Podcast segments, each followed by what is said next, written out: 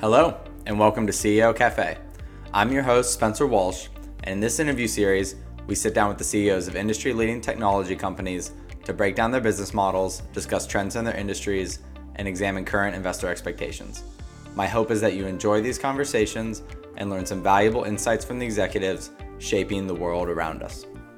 Today, I'm excited to have Darrell Heaps on the show for our inaugural interview.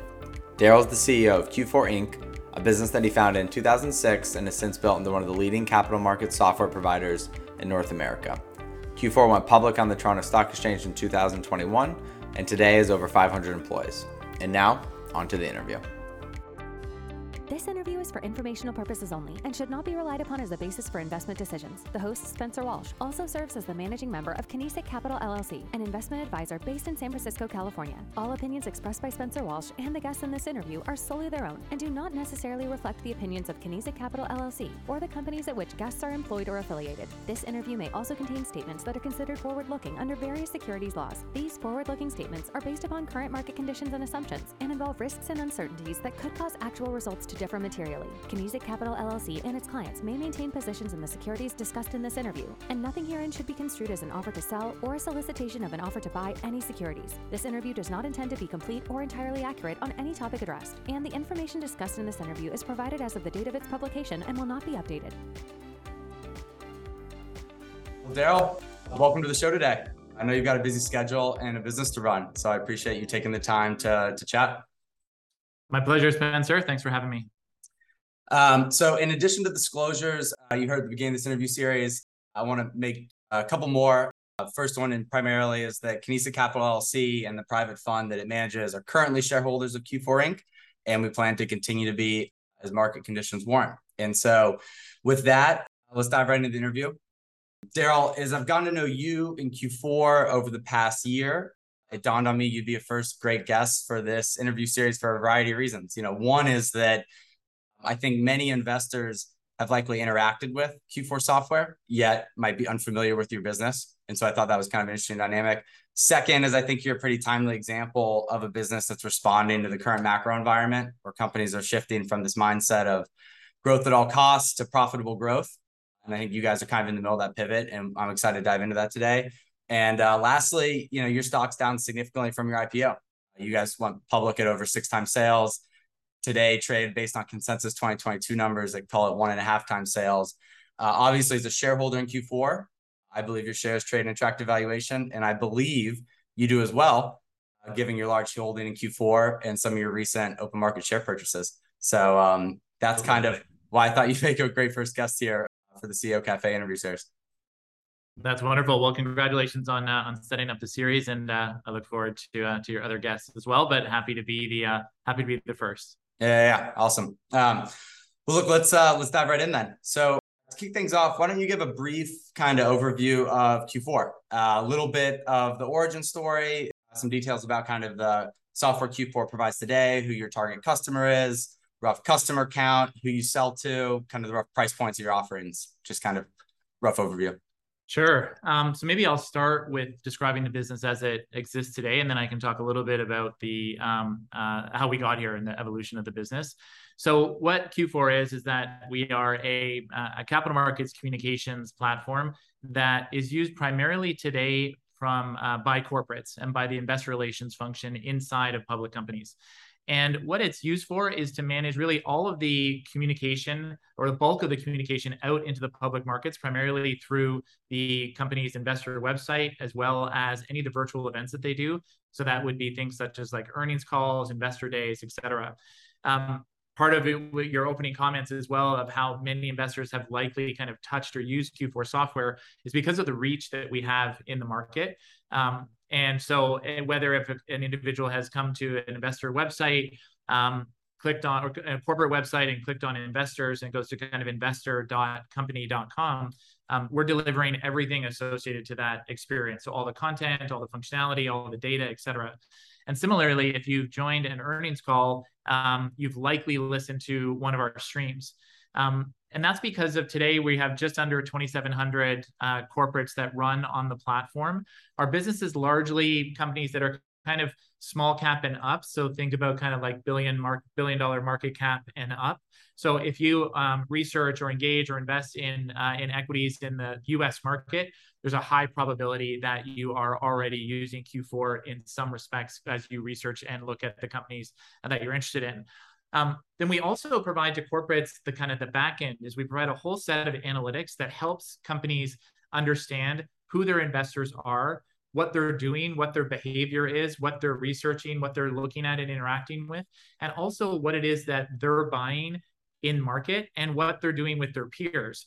And all of this is designed to help companies understand who their shareholders are today, but also who they should be in the future.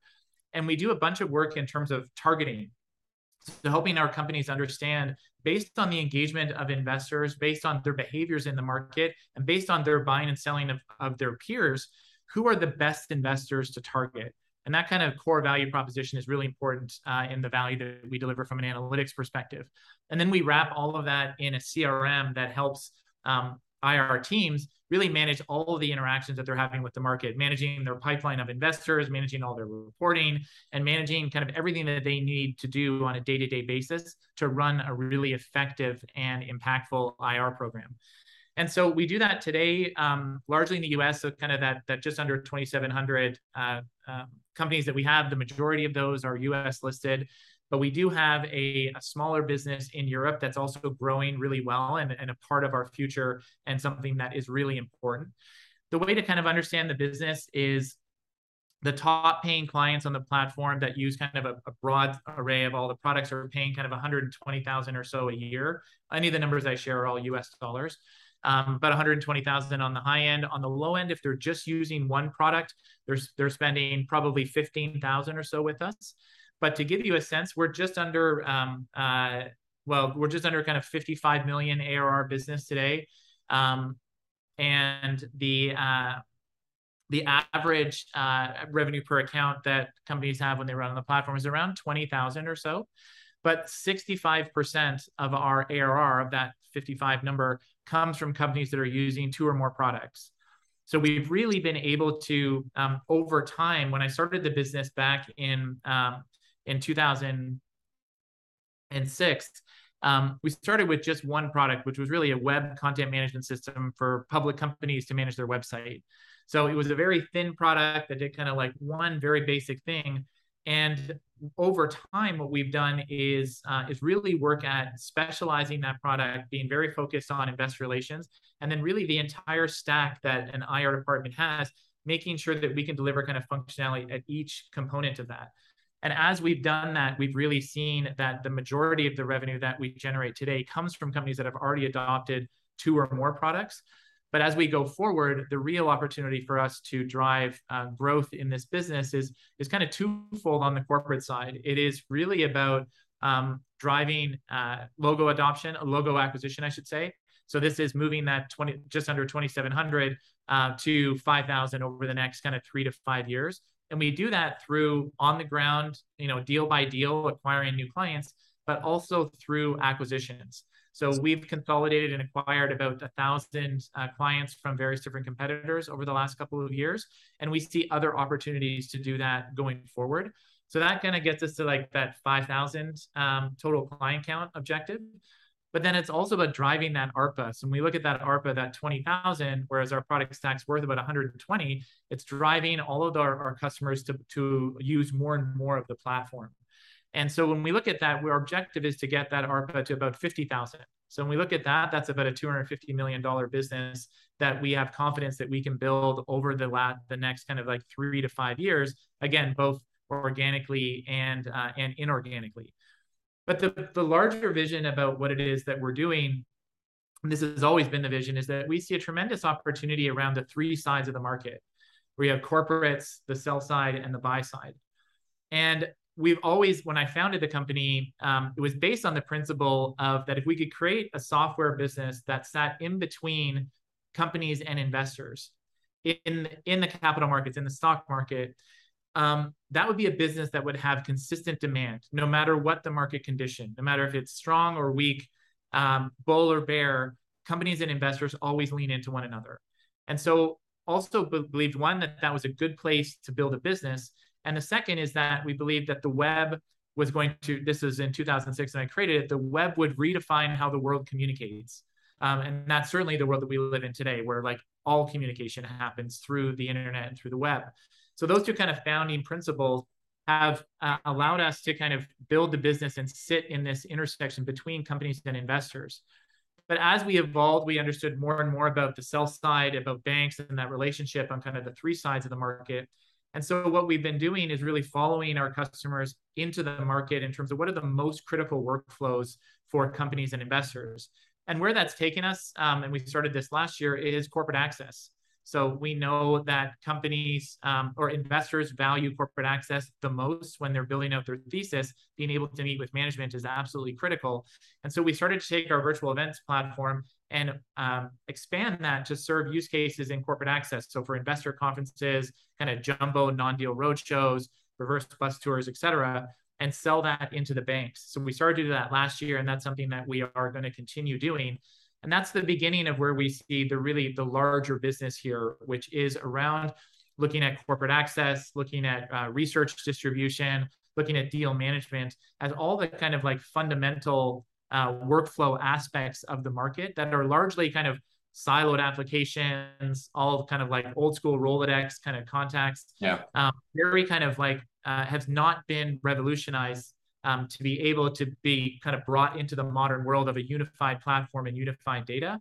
And we think that that's the big opportunity here. And the interesting thing is when you think about our business is that we have built an incredible um, supply side to the capital markets because we having thousands of clients. One of the things we talked about, we've got 50% of the S&P 500. So again, if you if you invest in any kind of known big uh, large cap stock, I mean, you're already connecting with us. But that supply side gives us an incredible advantage as we connect things like corporate access and research distribution to all of the corporates on our platform. And so what we've found is that as we expand our platform and we unify our data, we create very unique connections that give us unique and differentiated insights that help us uh, both build the adoption within our existing customers, help us attract new customers, and uh, and ultimately over time as we continue to to scale up the business the data asset and the insights that we're able to understand in terms of how the market is functioning is truly where the very unique value sits that we've just begun to tap that that personally i think over time will become the most valuable part of the business um, over the next kind of three to five years okay yeah i, I answered all your questions but but uh, hopefully that's a good no, no, that, like that, that was great. It kind of lays out the business and the big vision. I mean, I've always enjoyed you guys shared this data point that you know roughly 4 million daily users access you know q4 client websites and events um, on, on, a daily basis and yeah. you guys are able to collect a lot of information on kind of who they are and the thought that you know 10 years ago it was kind of this black box in terms of who's interested in your company from an investment standpoint that's that's clearly changing a little bit. You can now actually feed to companies. I know you guys launched that engagement analytics platform. You guys can actually feed to companies like, hey, uh, you know, large mutual fund X has visited your website, you know, probably 30 times. They've listened to your earnings calls, you know, the past three earnings calls. You know, they aren't shareholders yet. They're a shareholder of a company with some similar characteristics to you. Maybe it's a small cap, a growth tilt to it, whatever it may be. Maybe this is someone you should reach out to.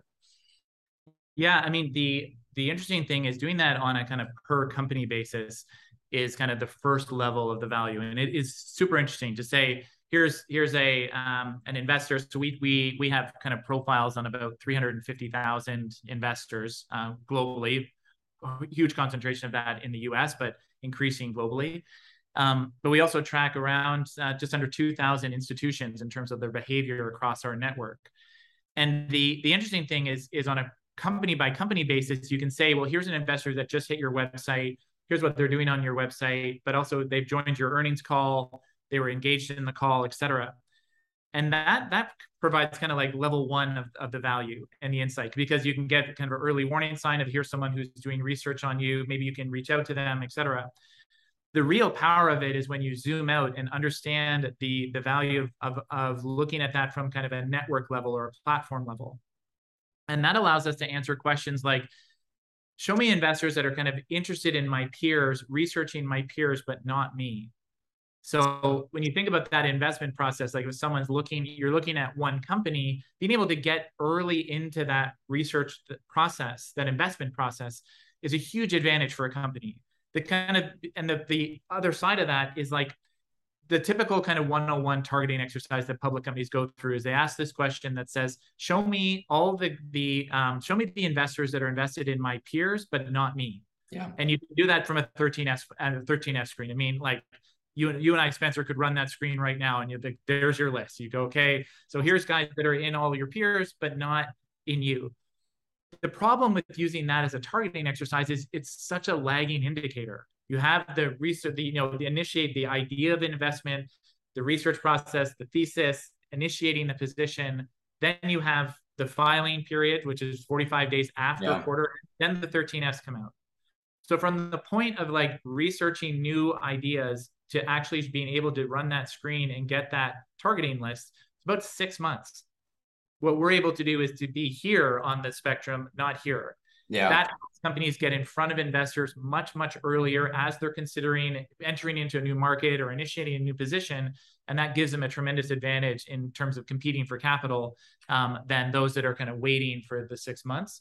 So we see that that, that kind of approach of using data that is the great thing for us as a business is that um, you can't just wake up tomorrow and say, yeah, let's build that business too.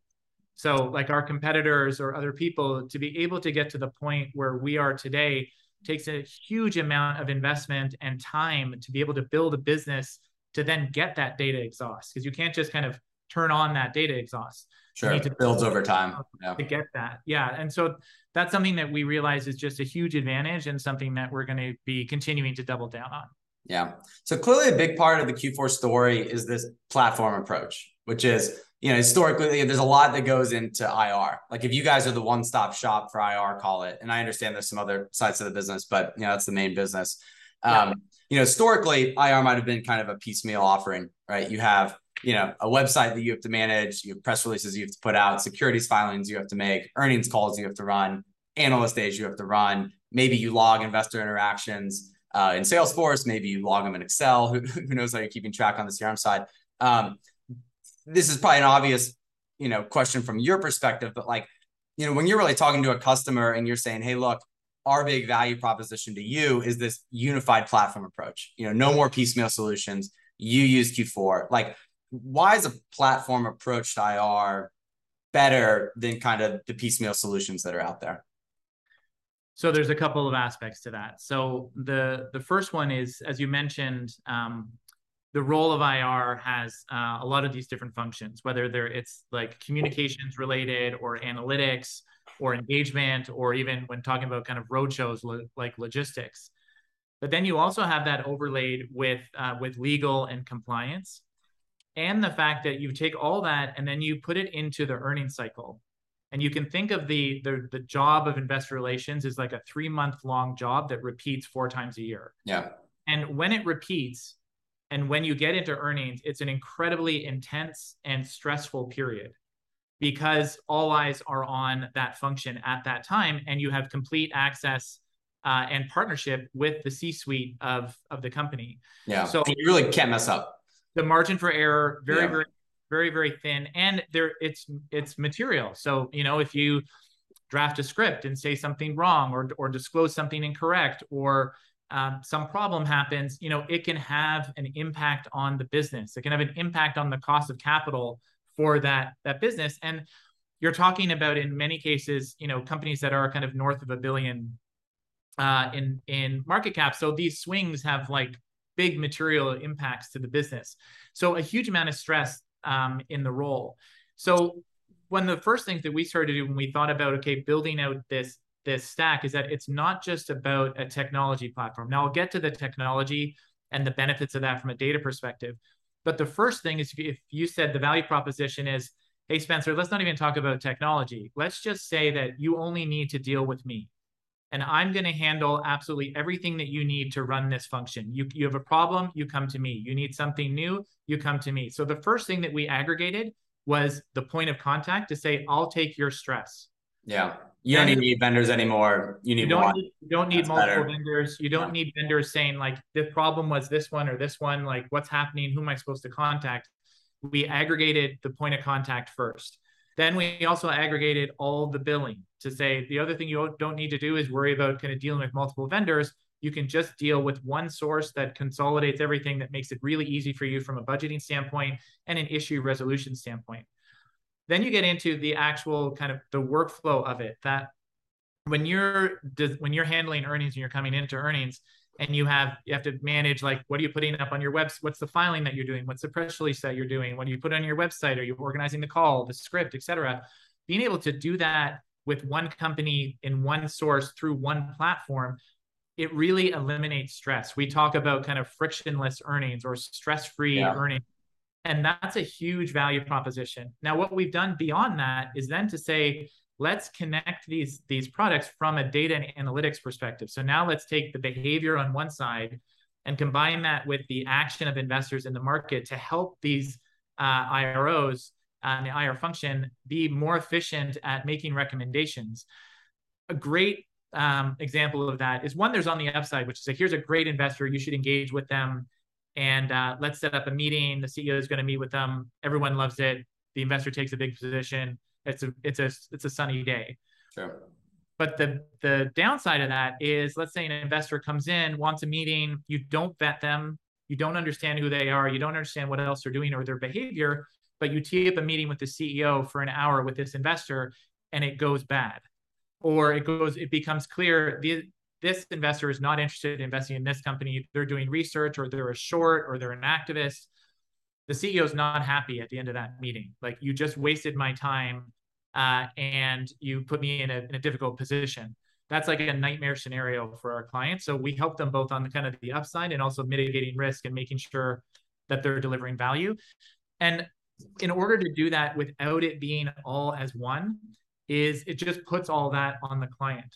And so what we've seen is, and this started from when we first started to expand our product line, which was back in like 2000 2000 uh, really we started doing in 2015 is when we started we which was our first acquisition we got into shareholder analytics. We were in events a little bit before then but as we've expanded our the the range of products that are on the platform and the value that we can provide we simply acquire more clients um, and their spend with us is higher. So the more products that we offer the more we unify them the more we unify their data the uh, customers buy more and churn less. Like re- they renew at higher rates. So it really has worked. The more value that we provide to them, which is better for them, it's better for us as a business. And so we're just you know continuing to very much focus on that approach. Yeah, I mean, I, I, you phrased it to me before as it's kind of a kind of cover your ass type sell in a way, which is we're best in breed. Why try and do all these ten things individually when you know you can rely on one platform to do them well? And you know, apparently that sales pitch resonates well. It does. Yeah. I mean, we've had customers that have, um, you know, they've been with us and, and we don't, we don't shy away from this. I mean, we're not the cheapest solution in the market uh, and we, we don't intend to be the cheapest. We want to be able to deliver the best service and charge the appropriate amount for it. So one of our kind of um, number one reasons for, for churn uh, would be that people don't want to pay the price anymore. They, they're looking for a cheaper solution. But in many, many instances, those people leave and try to cobble something together that is less expensive.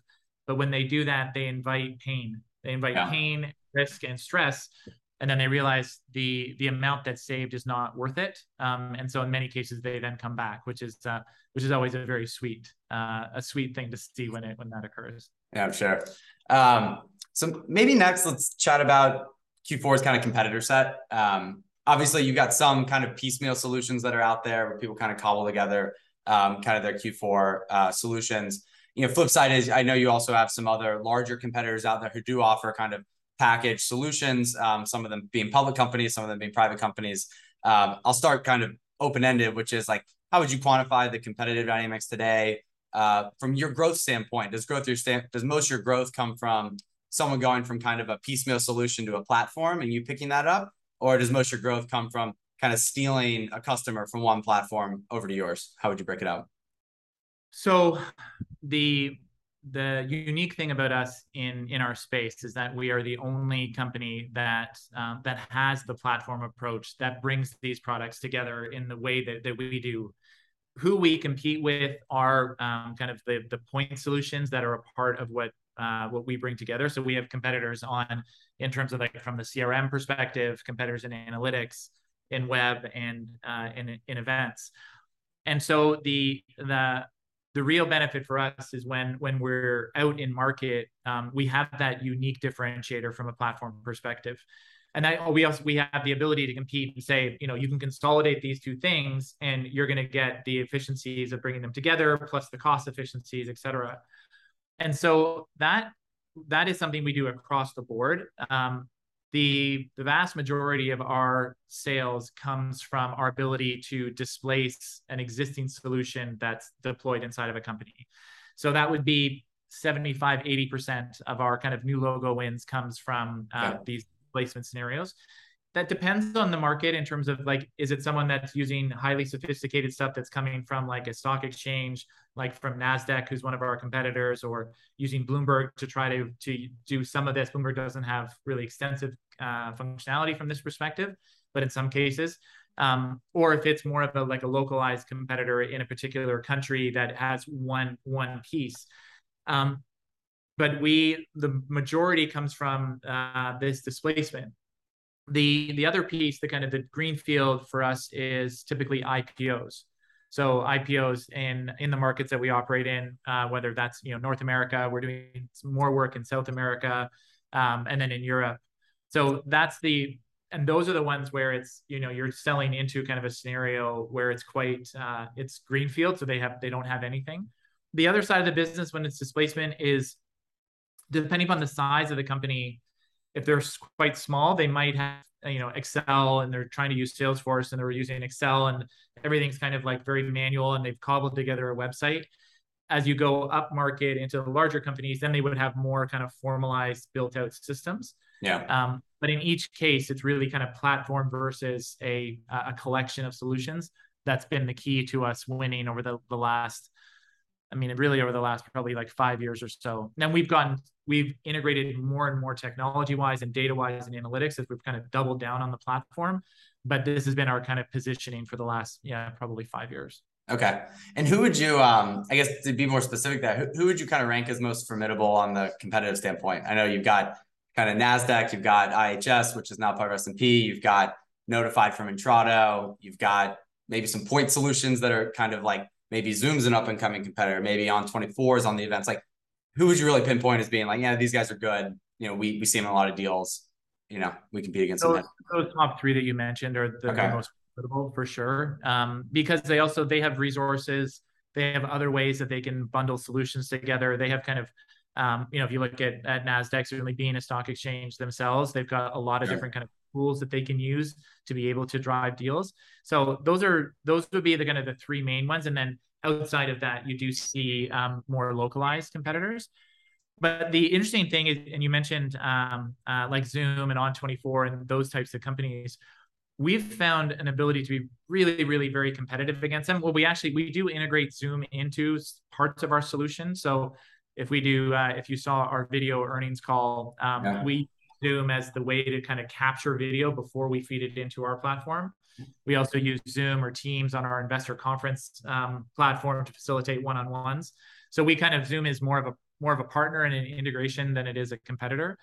Um, but looking at it from a competitor like Zoom or On24, the the unique difference that we have when we go out and sell, if we're looking for virtual events and we're selling, we're not out there we don't try to sell for every single use case. So if you're looking to do a sales conference or a town hall or um, or a product launch or something like that we're not the right company for you. Because what we have invested in is integrating the events part of the platform um, into very specific capital markets use cases. Sure. So there's a bunch of stuff that we've built that makes it really, really makes it an amazing product and and highly differentiated from On24 in that segment.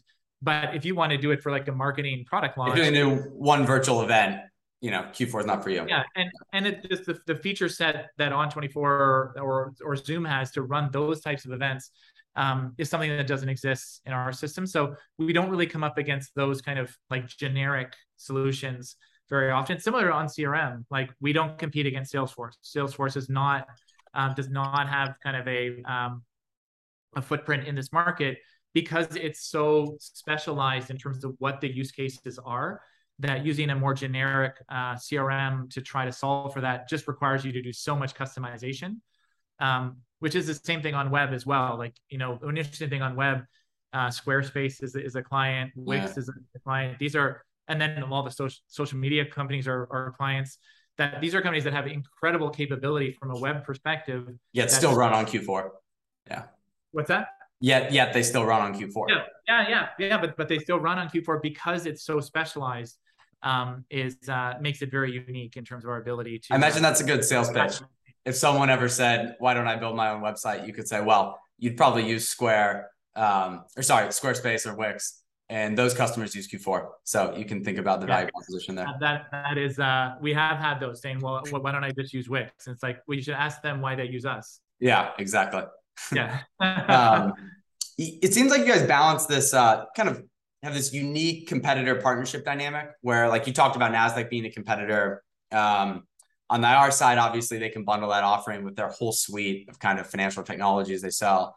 Um, flip side of that is I know you guys have a partnership with New York Stock Exchange, which kind of is kind of warm leads for you guys coming in the door for new IPOs. Like it seems like across the board, you guys have this balance, and even for you know S and P, like I know you guys picked up kind of their web hosting business a couple years ago. Then they acquired IHS Markit, so now they're kind of own now a competitor of you guys. Um, like, what's that competitor partnership dynamic like? And I guess big picture, long term, like is, is Q4 a business that you know you think long term is a standalone business, or do you think long term this is it has just a really good fit within a good um, you know strategic acquire? So the the dynamic of kind of like what, what I describe as like frenemies yeah. uh, uh, or partners partners and competitors at the same time. I'm not sure what the combined word is of uh, partners and competitors. Um, we could figure partners. Yeah. um, is uh, yeah, I mean that's something that we have to, to navigate because you have you know big um, large firms that that cover huge amounts of of the market. So you look at like you know someone like Nasdaq, uh, they have all the the fintech business, but then also listings. So yeah, you know. Uh, tons of our clients are listed on Nasdaq, and so and we integrate with Nasdaq in a bunch of different ways to facilitate like their role as a public company listing on Nasdaq. Um, and so the i think the thing that we always have to do is to to try to navigate those situations as much as uh, as effectively as we can. And there are situations where you have consolidation. So you've got you know like s&p and ihs which is i think a fantastic deal. It makes a ton of strategic sense. It's been great for shareholders um, and so but doing that then you're looking at okay how do we operate within that? And that that's really our approach is to be you know very transparent and collaborative with our partners and recognize that there's going to be these blurry lines in terms of how we operate and to make sure that we keep our uh, our clients first which is what's the best thing for our customers?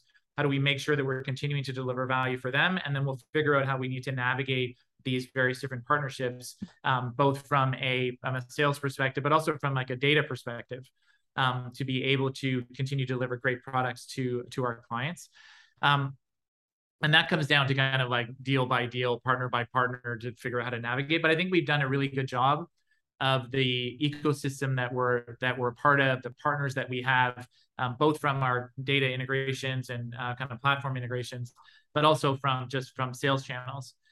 Um, and then to answer your question about the the Q4 as a business, uh, is it a great business or is it does it fit really well in something larger? You know, what I can say is that our vision is to continue building this business is to build this business and to be the platform that we can acquire onto that uh, onto this business and that is that's the vision in terms of what it is that that we're building that's something where we see the most opportunity. That's what we've invested in technology wise is to be able to do that.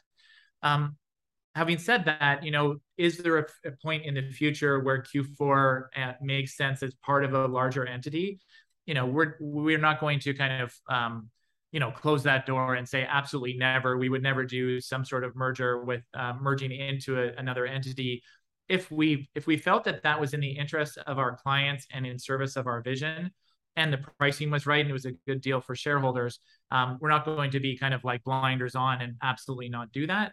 Um, but that's not what we're setting out to do. So, you know, if it comes as part of our execution on our strategy, then we'll evaluate it. Um, but you know, uh, I wake up every day um, talking about how to de- how to execute and deliver on the vision and the first part of that, um, and then we'll be opportunistic if there's if there's a great deal to come in the future. Yeah, you guys have a job to do, but if someone comes to you one day and says, "Look, you guys have half the S&P 500, you know, half the Fortune 2000 as clients, and we think there's some cross sell synergies here," you know, let's have a conversation. Yeah, yeah, and you know, in, in the world in the world of what's possible, there's a bunch of things that could make a tremendous amount of sense. Yeah. Um, but but again, you know, we uh, but we focused on kind of nose to the grindstone and building a great business. Sure, sure. That's the right thing to do. Um, more on the kind of the kind of revenue retention dynamics of the business, which is, you know, once you've acquired a customer, um, how sticky would you describe your kind of revenue, um, you know, your product and revenue base? Uh, and I know you, you guys disclose some metrics around kind of what controllable churn looks like. And you've alluded to some net revenue retention numbers. And you guys have this unique dynamic where sometimes, I don't know, like if you're an SMB software company, sometimes your SMB customers go out of business. In this case, some of your customers might get acquired. Uh, and therefore, that's kind of one of those customer who needs an IR suite. Um, I guess, you know, what would you say about kind of some of those metrics? So um, the way that we classify things are, and from a, a, churn perspective first, is controllable and uncontrollable. Um, controllable would be that they're leaving us, as I mentioned, they might leave us for price or some other reason. Um, and then uncontrollable would be uh, situations that are they get delisted or they get acquired or yeah. probably they go bankrupt, which is usually uh, included in a delisting or something ahead of them going bankrupt. Sure. And so when we look at those two buckets, um, what we kind of forecast the business is a kind of a sub 10% controllable and uncontrollable together. So nine, or the way the flip of that is thinking like a 90% plus uh, renewal. Um, and is that on a uh, logo basis or on a revenue basis? On, on a logo basis. On a logo basis. Um, which I'll, I'll, talk about revenue in a, in a second. Um, and but when we look at it from a controllable perspective, we're incredibly pleased that um, that we're tracking at about a four percent churn. Uh, last quarter was four percent, which is kind of record levels of retention on the controllable side. Um, and I think that speaks to the platform strategy. Again, like as we execute the platform and unify everything and tie it all together, we're just providing that much more value to customers um, that keeps them on the platform longer. The uncontrollable, we do um, you have to move with kind of the the the phase of the the market. So if we do see scenarios like in the second quarter, starting in the first quarter, the second quarter probably was even higher was uh, M&A. So if there's a lot of M&A in the market, you see these situations like what's happened uh, in Q2, where you have you know the acquirers out there are cash rich, and there's a lot of good deals out there. Uh, then you see kind of an uptick in M&A. So um, but that's something that that ebbs and flows. Um, you know what we focus on really is the controllable and keeping our cus- delighting our customers and being able to kind of continually narrow that uh, that renewal. But the fact that we've got kind of you know 96% um, controllable renewal in the business is something that we're uh, that we're really pleased with. Um, on the the NRR, so we did share kind of NRR when we when we went public. We haven't reported that on a quarterly basis, like what NRR is. So I won't share kind of I won't do that now because that'll be yeah. uh, for us to, to handle on the disclosure side. But what I can share is that it is um, it is positive. So it is north of 100. You know, it is something that we see that net revenue retention is something that we really focus on.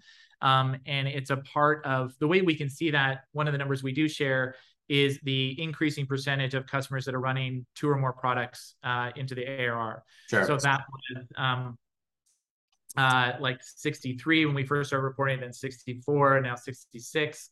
Um, so that number, I know that you know that's not a big change in the percentage basis, but when you apply that across the yeah, entire material, yeah, um, it, it is really moving the needle. Um, and the uh, and the amount of business that we're in terms of like how much of our um, business is coming from selling into the base, which is something that we're uh, we're really pleased with. So I think the the those two aspects of the that kind of percentage of ARR uh, and the uh, the renewal rate, those are two things that can give you a sense in terms of what uh, what NRR looks like.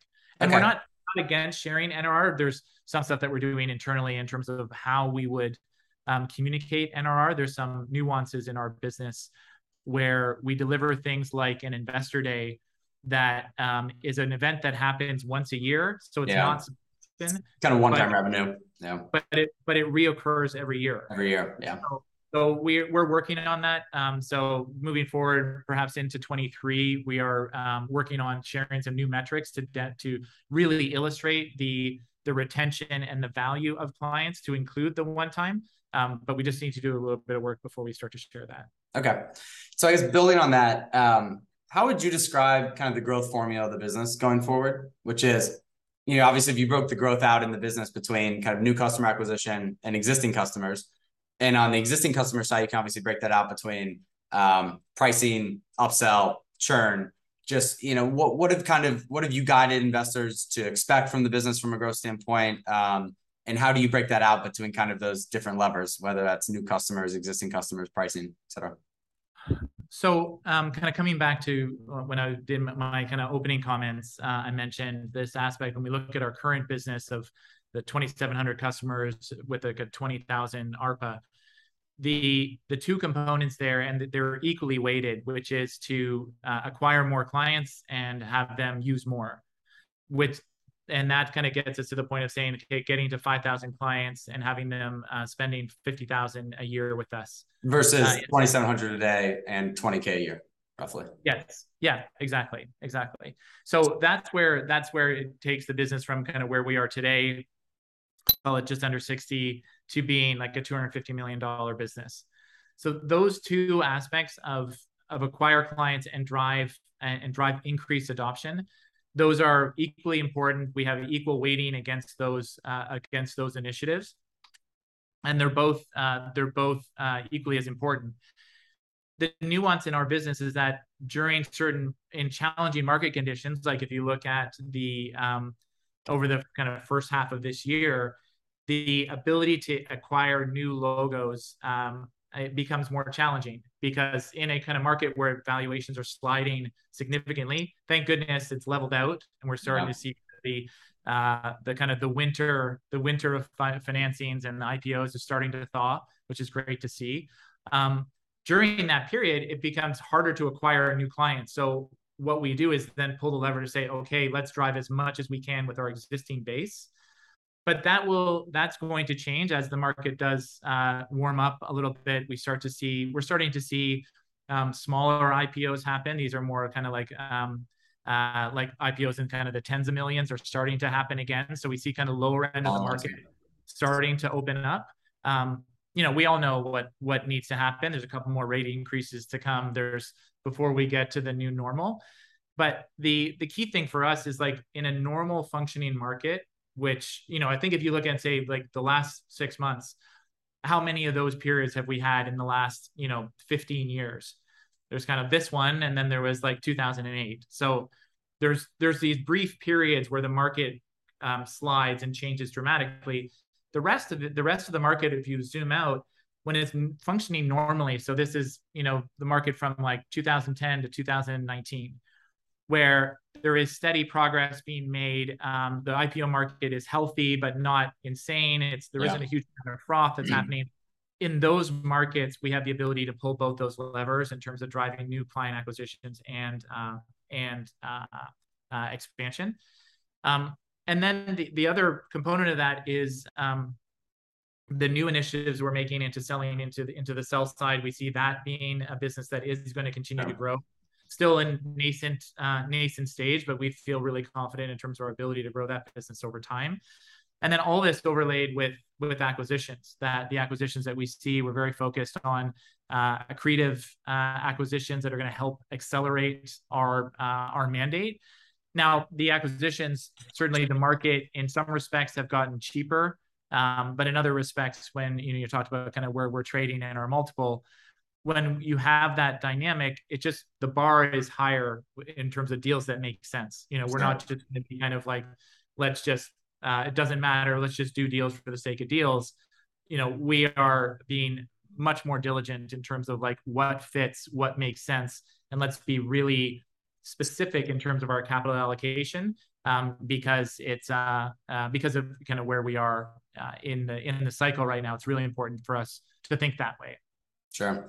I, so I think it's pretty clear kind of how one would get potentially from you know 2,700 customers to 5,000 customers, albeit you know you can look at the market opportunity, how many publicly traded stocks are out that are out there north of X million dollars in market cap. Um, and then obviously look at the competitive dynamic. On the upsell side, what is the biggest upsell opportunity? A la, you know, what is the biggest lever you pull to get, you know, call it ARPU from 20K a year to 50K? Um, sure. Like what's that? What's the path to get there? What is, is that realistic? You could actually get the whole revenue base, you know, the whole customer base up there. Yeah, yeah. So um, one thing I should mention is the profile now, as I mentioned, was um, kind of like the billion market cap and up. Okay. One of the things that we're doing is certainly expanding that. So we've got products in market now which are intended for smaller market cap companies. Um, and moving, expanding our product range to make sure that we're also capturing kind of the micro, the micro and nano cap segments. The product mix is a bit different, um, but equally as important for us to expand into that market segment as well that's critical when we look at kind of the the 40,000 companies um, uh, globally, public companies globally. Not all of them are north of a billion dollars. So to make sure we're really realizing the TAM, sure. having our product make sense for all market cap sizes is is a strategic priority for us. Um, so then to answer your question about like how do you move ARPA? Is so moving ARPA takes time when you have a large client base first and foremost. Like you know, moving that that that meter uh, in any way is challenging because it's just you've got a you've got a big denominator that you got to work with, like the 2700 or more. The way that we've been doing it and what we how we've been seeing it work is the platform approach is is a key driver for driving product adoption, and I'll, I'll explain why if you have a customer that's running um, a website with us, well, if they run their events with us, then they get, as we mentioned, kind of the, the efficiency of one source, um, one contact point, et cetera. But in doing that, that also gives them the ability that now that you're running two products with us, you can now buy this analytics package that's going to give you insights in terms of how to um, how to understand all the behavior of these investors. The next piece is that if you buy the CRM, you can now extract the data from analytics and put it into targeting campaigns. And in doing that, then if you buy the next level of analytics, you can now understand the really the behavior of these investors in intra quarter, like in, in between 13F filings. So the our entire strategy is based on the the value that we can deliver is based on customers using more products with us that makes them more efficient, that allows them to do their job better, to uh, drive more upside, but also to mitigate risk. That's the strategy that we have been deploying, uh, and that's been working. That if you look at the entry point of customers now, um, maybe like a, a year ago, year and a half ago, the entry point was kind of still in the teens, like 15, 16,000 in terms of their first purchase coming in. Now that number is kind of in between 25 and 30. So we've almost yeah. doubled the starting point in terms of where customers enter. The other is if you look at the biggest deals that we're doing now, our kind of like top 10 deals are all north of 50,000. Our top five deals are kind of north of 100. Um, and so, and all of that comes because when people see the fact when all of this comes together with one platform, it's just it's really resonating with the customer base now what we need to do continuously is market really effectively to our existing customers. And that's something that we've been doing. That was part of what we've done with the ipo proceeds is really build an expansion capability to really market and sell into our customer base. And that's something that we're happy to see those metrics moving in the right direction which is kind of number of um, um, two or more products driving what percentage of ARR is a great metric uh, and some of the other things that we focus on. So we're seeing the these numbers move, and our expectation is that they're going to continue to do that with the current product suite. But then the final piece of that is that we're not done with the product suite. So yeah. we look at the evolution of our analytics and where that goes and the pricing tiers that's coming from that, plus other ancillary products that work on our platform that we intend on releasing over uh, into the future that's going to be really important. So it's um, all those things um, together is what we have confidence that we're going to be able to kind of get to that that level of ARPA. Yeah. So I guess this whole conversation would be complete without some comments and questions on the kind of margin and profitability side of the business. And um, you know, it's particularly timely in tech right now, just from both an operator and investor standpoint, which is you have a whole host of companies who investors told to grow as fast as humanly possible, and they rewarded. They were rewarded for doing so uh, for the last five plus years, which is the faster you grew, the higher multiple you got, particularly in enterprise software. You know, the higher sales multiple you got. Um, that dynamic's obviously shifting a little bit. Uh, rates are rising, capital is more expensive. Investors are saying, "Hey, you might not have unlimited capital here into the future. We need to see the actual economics of the business. We need to see you being profitable." So, um, you know, enterprise software is obviously a great example of this because there's a little bit of a belief among investors that these businesses can be profitable whenever they want to, and that's a little bit of an exaggeration because it requires work, obviously. But the high retention dynamics of the business means if you tweak the cost structure a little bit and you retain that revenue, you can get there. Um, I'm curious, just from your perspective and Q4's perspective, um, how do you think about the margin potential of your business over time? You guys are taking some initiatives today. I know you guys have, you know, slowed spending. You guys have announced a small reduction in the workforce. Um, but when you look at the revenue potential of the business, how do you think about what, or sorry, the margin potential business? How do you think about what that can be? What data points do you point to that give you confidence that you're going to get there over time? So a couple of things on that, which is maybe the first thing I'll comment on is I think the the notion the idea that um, enterprise software companies, SaaS companies, um, can be profitable whenever they want. Um, and that's something when we look at Q4, we absolutely are in that same dynamic as well. That um, you look at it and say there are part there's aspects in the business that are highly profitable. If we look at like contribution margin of different aspects of our business, highly profitable today. The the challenge for companies, I believe, is that uh, you make long-term investments. So yeah. building software doesn't happen overnight. If you say we're going to build a platform that unifies all of our products, has one unified data layer so we can generate these analytics, that's an 18 month long investment. Um, that takes you know large number of teams um, and a long-term investment cycle to be able to deliver on that. So i think the, the challenge that many companies face is that yes if you if you said we don't care about the future all we care about is making maximum profit on the current business today you can take an axe to that business and say here it is bang profitable yeah problem is you've just cut the legs out of the future. You've just said there is the, all the leading all these investments we've made to create the business that we're going to create into the future. That's not going to happen. Yeah, that ARPA uplift gets cut. New customer acquisition gets cut. Yeah. Everything cuts. You basically you stand still with that business, and it's high and it's highly profitable with no growth. Yeah. Um. So that doesn't solve anything with with investors either, because no investor wants a highly profitable company that isn't growing um, you know, growth is key. Whether you're growing top line or profit, uh, either one is absolutely key to attracting uh, and maintaining investors. So I think that's the when I looked at for ourselves when we came out when we went public and raised the money. Um, we had an investment plan as a part of that, which is like doing this is in service of executing this strategy. For us, it was some big platform investments, scaling up R&D, scaling up our sales and marketing teams, building our expansion teams, all of these in service of executing the strategy that we've talked about today. So when when looking at that and then the market changes to devalue the growth companies and kind of the you know risk goes off, all the, the money then goes to, to profitable companies. The decision that, that we need to make from a strategic perspective is that okay, are we going to continue knowing that this has happened and kind of even Q1, are we going to continue and finish these investments before we stop them? And the decision that we we made was absolutely yes. That it's kind of crazy if you think about spending. Let's say it's going to cost you ten dollars to build this piece of software that's going to that's key to the future, and you've already spent eight. Yeah, why stop? If you if you stop, you've literally just burned the eight. The eight has no value. It just goes into the bin, and it's garbage.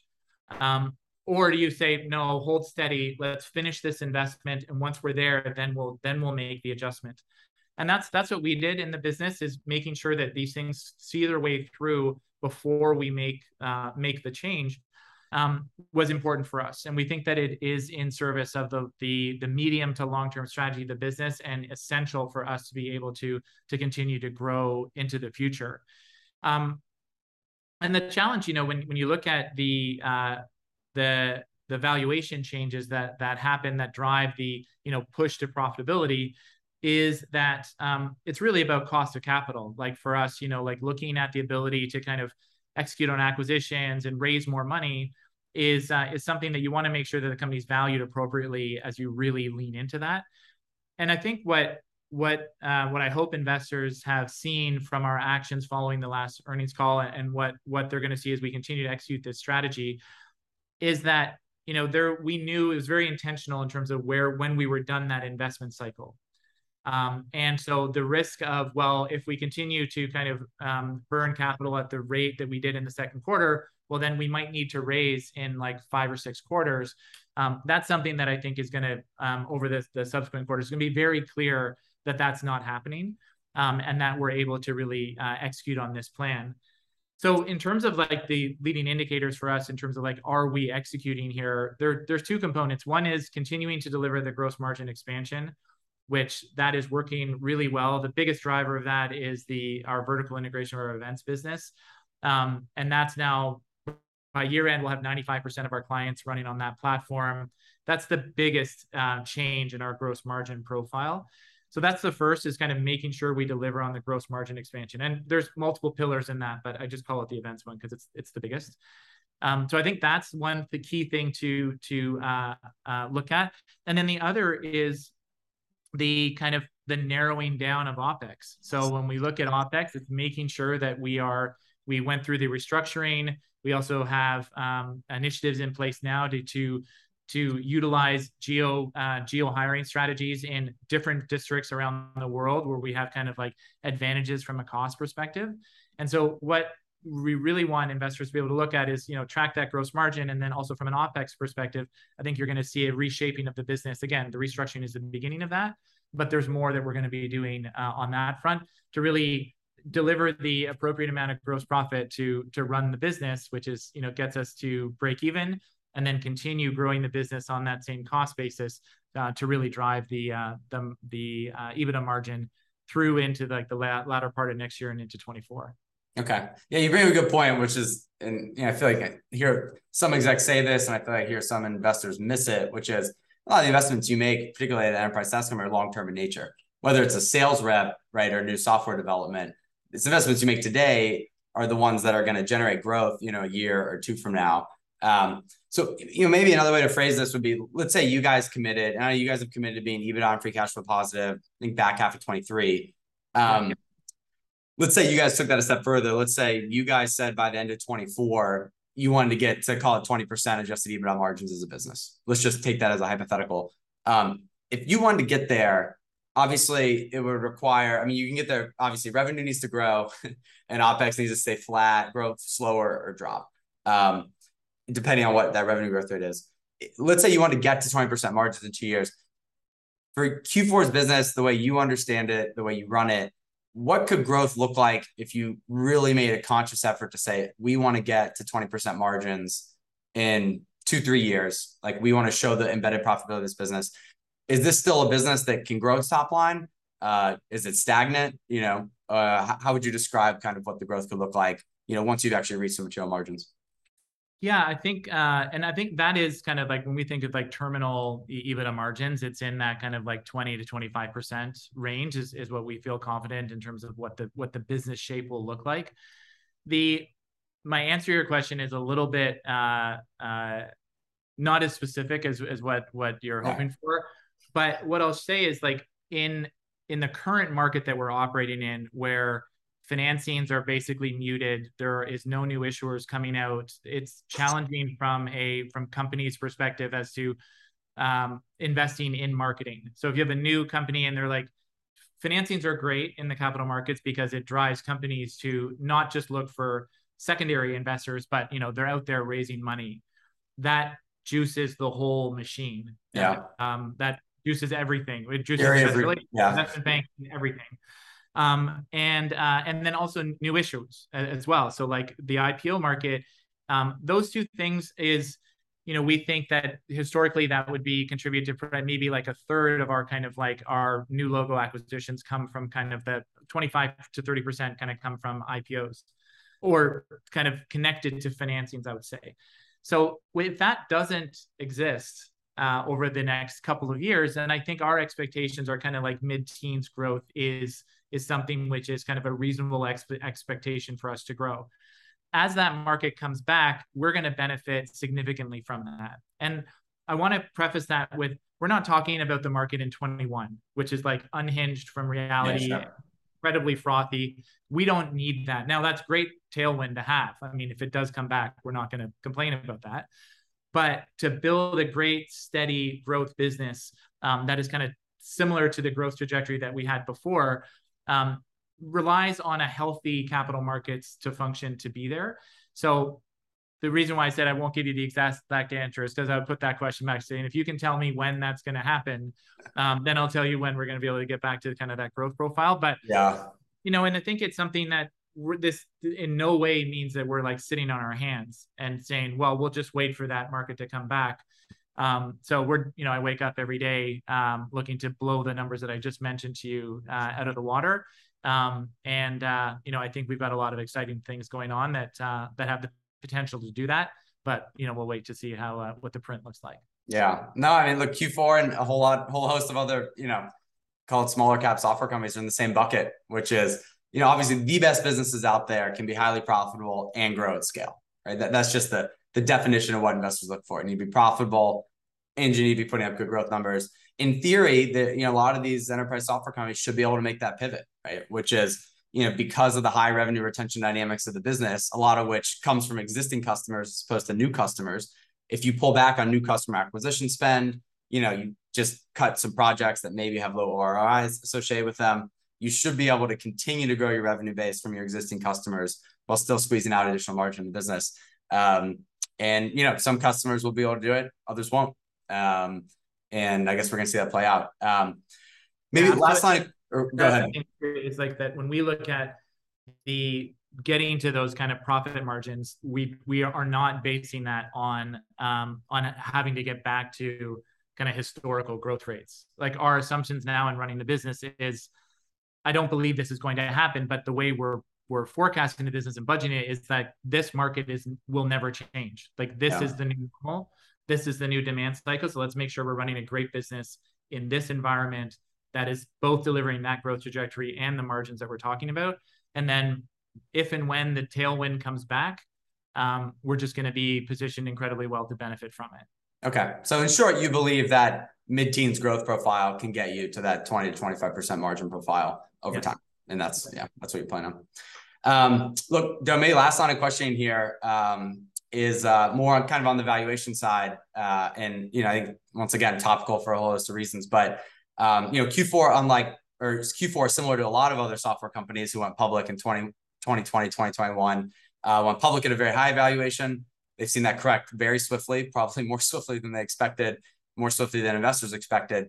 Um, you know, in short today, uh, Q4 trades roughly at one and a half times enterprise value to 2022 sales based on consensus estimates. Um, there's a host of reasons why you guys may or may not be overvalued, undervalued. Uh, you know, you're kind of a small cap stock just based on the size of the business and the valuation. There's limited liquidity. Trade at the Toronto Stock Exchange. You know, some U.S. investors and other investors may not like that.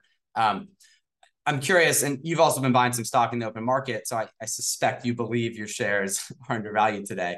Um, but just when you see the valuation that you trade at, which is one and a half times sales today, which is you've talked about as implications from an M&A standpoint, um, does that strike you for your business and kind of the qualities you think your business has as fairly valued, undervalued, overvalued, and most importantly, why? Like, what do you point to to say that's undervalued or overvalued? So I certainly think it's undervalued.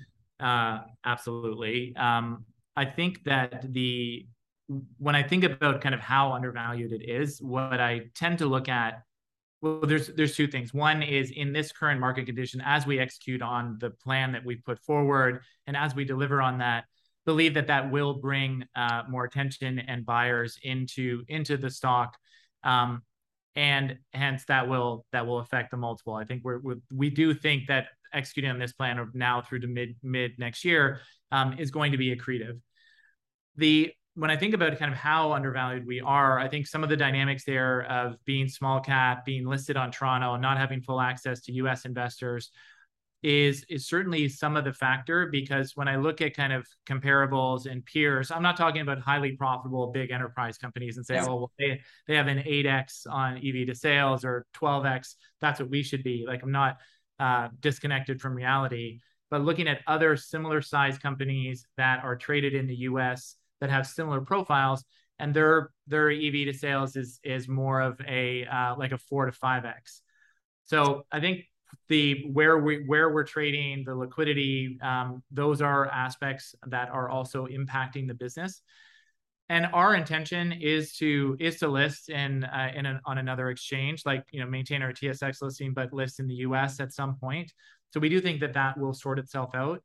But having said that, you know, I think the biggest driver is us executing on the plan uh, in in front of us now. And I think as we do that, as we deliver to that profile, um, I mean, I know from a lot of my conversations with uh, with investor, with our current shareholders, and with uh, potential investors, you know, I do believe that um, that's going to bring folks in as they see us uh, change the shape of the business.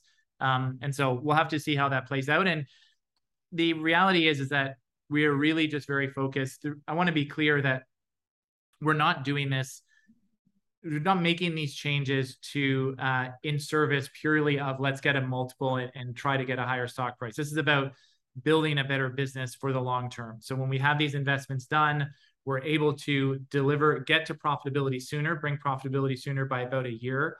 That is going to be very good for our balance sheet. That's very good for the efficiency of the business. And we think that opens up opportunities for us in many different ways, both in terms of like our uh, acquisitions that we mentioned, but other aspects as well. Because, you know, again, it comes back to the market. Like, what's the market going to look like next year? Uh, we, I don't think it's it's very challenging to run a business to try to appease the market as the market changes because just like what we talked about with enterprise companies or software companies the market can change its opinion like in an instant uh, and it's very easy for the market to pivot like investors can say risk on risk off and that happens like in a week yeah um, Whereas we're running a big ship here. It takes time. It takes time to make strategic changes to the business. And you want to really make sure that you're still making bets for the long term, even with the volatility of the market. So um, I think as we do that, we're going to be able to deliver great value long term from where we are now. Um, because I do, you know, I certainly do think it's uh, a more reasonable valuation for me personally. I would think would be in kind of like the 4x kind of uh, range. But um, you know the market uh, the market's always right. So um, whatever yeah. the price is that we have today, we have to deliver, and uh, I feel confident that we're going to be able to deliver, and then uh, hopefully good things come of that. Yeah, no, you obviously don't determine the stock price alone. Um, but you know, to your point, if you believe this is a 25% margin business, you trade at one and a half times sales, that would imply you kind of trade at, you know, six times your embedded EBITDA today. It's hard to find too many software companies that trade at six times EBITDA that are already at these type of profit margins today, unless they're truly flat to declining businesses. In, in which case, there's there's some examples. Um, but yeah. you know, if, if the business ends up being a grower at these profit margin levels, um, I very easily see how you can make that argument that one and a half times sales is too low. Um, uh, that's a great. But, you know, it's got some ifs. Um, maybe uh, last one I'll end with here, which is um, you've talked to a lot of investors. Um, what are the top investor concerns about your business um, and kind of any final messaging you would have to you know any prospective investors who listen to this who you know want to learn more about q4 don't run out of cash that that's that's the commentary you get most direct from from investors. that's the most direct and it I mean it's it's kind of twofold it would say uh don't don't do need don't knee jerk react to what's going on in the market like stick to your strategy stick to the business that you're building focus on the long term because these market gyrations are just that. Um, but having said that, is don't run out of cash. Don't don't in this environment need to raise. Um, so as long as you kind of you know continue building the business and get to profitability and uh, and maintain as much cash as you can, uh, then you're going to be very well set uh, into the future. Okay, because you guys actually an interesting position. You know, you went public at the right time from a valuation standpoint, so you're able to raise a decent amount of capital. Um, you guys still have over 40 million US dollars on the balance sheet, or roughly. Um, Yeah. And so it doesn't seem like, well, at least the plan you've messaged to the street, like on the last earnings call, doesn't seem like there's any material risk that you run out from an operating plan standpoint, less operations. No, really- the, the only the only way it would be is if it was kind of blind to reality and just let's just drive it off a cliff, which is which is absolutely not going to happen. That's not how we built the business over the first 15 years, which Yeah. have a lot of And I guess also cycles. be very thoughtful from an M and A perspective, right?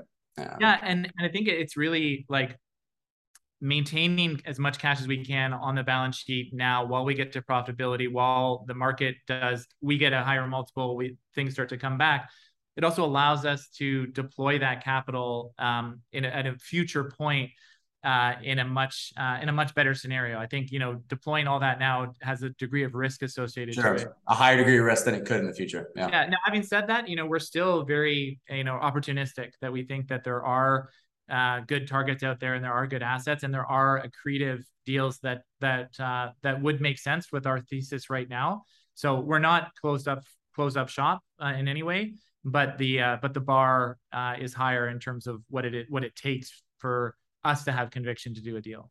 Sure. Well, Darrell, I think we're coming up on about an hour here. Um, I uh, don't want to spend uh, too much of your day here, but I want to thank you for taking the time to come on. Uh, I find the Q4 story very interesting, quite compelling. Uh, and I hope other people listening to this also feel like they've got to learn a little bit, learn a little bit about from your perspective, um, kind of what the big picture vision is. So uh, appreciate you taking the time to come on, and I wish you the best of luck going forward building Q4. Wonderful. Thank you so much, Spencer. This has been a, a great conversation. Uh, I really did enjoy it, and uh, I look forward to uh, to listening and, and watching uh, the other uh, the other participants in your future episodes. So Yeah, yeah, no, it should be fun. So, well, thank you, Darrell. Have a great day. Cheers. Bye bye.